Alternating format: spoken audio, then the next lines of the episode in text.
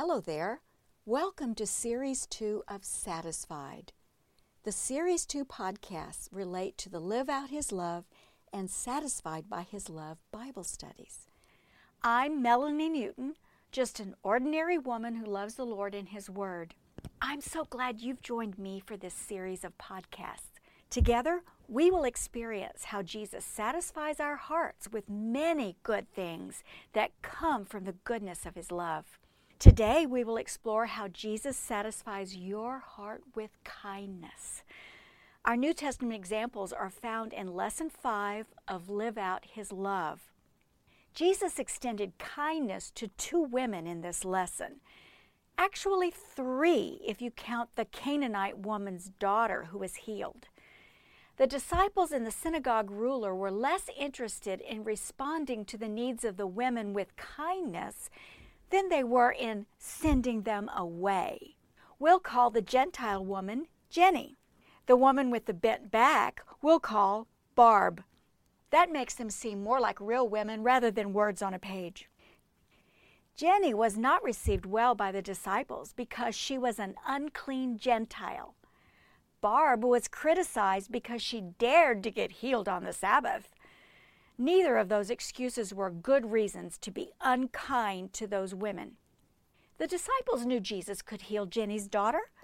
The synagogue ruler knew Jesus could heal Barb's back. The sad thing is that Barb had been in his congregation for 18 years, and he didn't care enough to bring her to Jesus himself.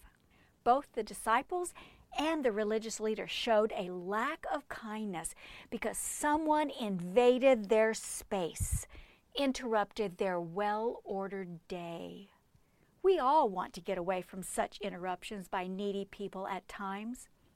Our responses may be governed by our time schedule, or our biases, and even our hard hearts. Honestly, we cannot meet every need, but we know the one who can meet the spiritual needs of every person Jesus can. And we can show kindness to anyone Jesus puts in our path because he has already shown that kindness to us. Kindness is one aspect of love. It is love's touch, and it reflects God's love for us. God's kind of love is based on the deliberate choice of the one who loves rather than the worthiness of the one who receives love. God's kind of love is self sacrificing, committed. It is unnatural. In fact, it wars against our selfish natures, doesn't it?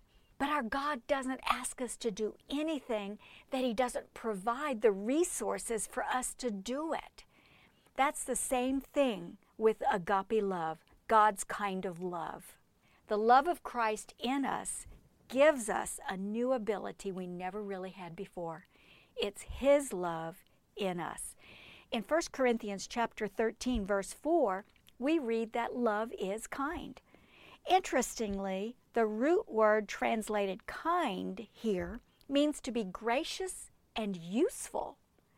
A good working definition is to keep on doing whatever is appropriate or suitable to meet someone's need and do no harm.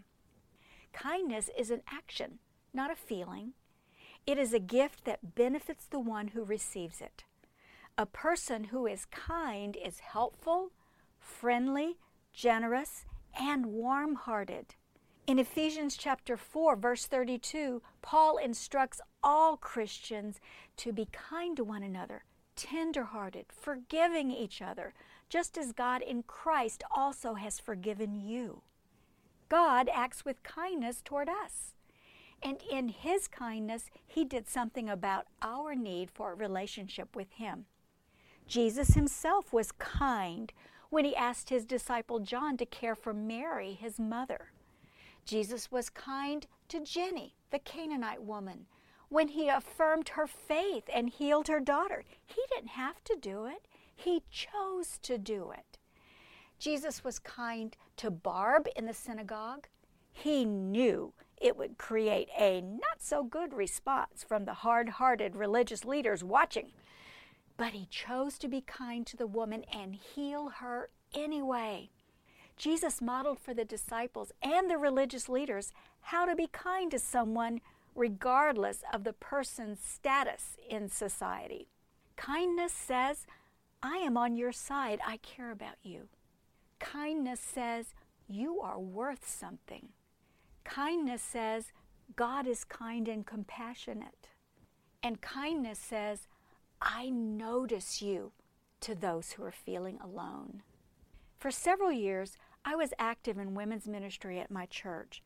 When I attended an event, I knew just about every woman there.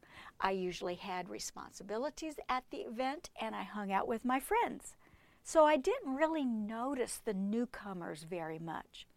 I assumed they would jump into the mix and connect on their own. But then I became the newcomer. It was a vastly different and eye opening experience. As I walked into our new church building on Sunday mornings that first year, all I saw was a sea of faces. I knew none of them. It was a lonely and isolating feeling because they seemed to know each other. When we were visiting various small groups to consider joining one, I was the outsider walking into a room of women who knew each other well, but who were all strangers to me. On one occasion, the other women greeted me, but then went and gathered in their own group to catch up on each other's lives.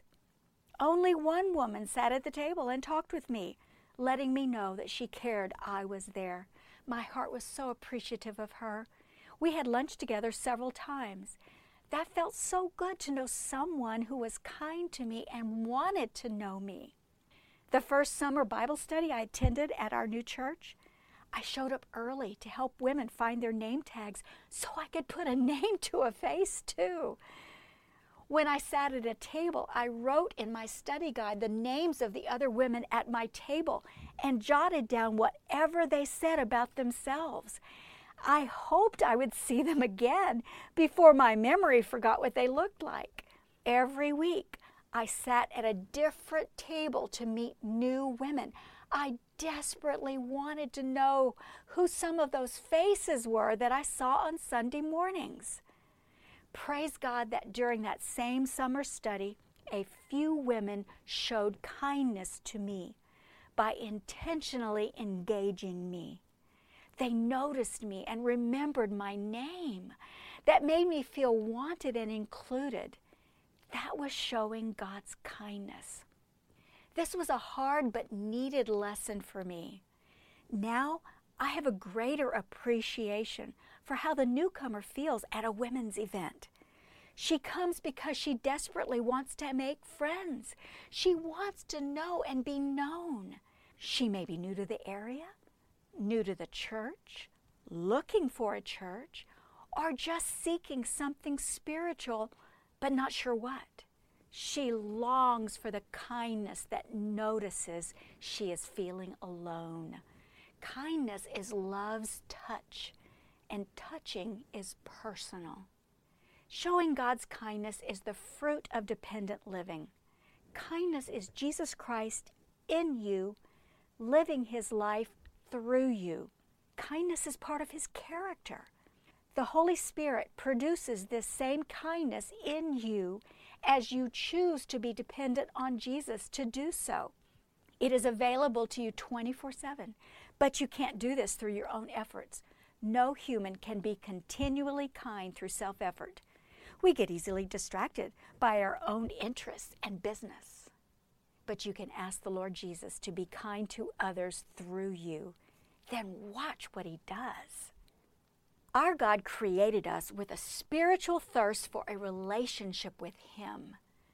Another human cannot satisfy that thirst. Only God can satisfy it. Jesus Christ satisfies your thirst for His kindness. As the Bible promises, He satisfies the thirsty and fills the hungry with good things. A satisfied heart recognizes God's kindness and extends kindness to others, even those who may not deserve it. Let Jesus satisfy your heart with the goodness of His love, then live out that love. Until next time, I'm Melanie Newton, hoping you will join me in being satisfied by His love.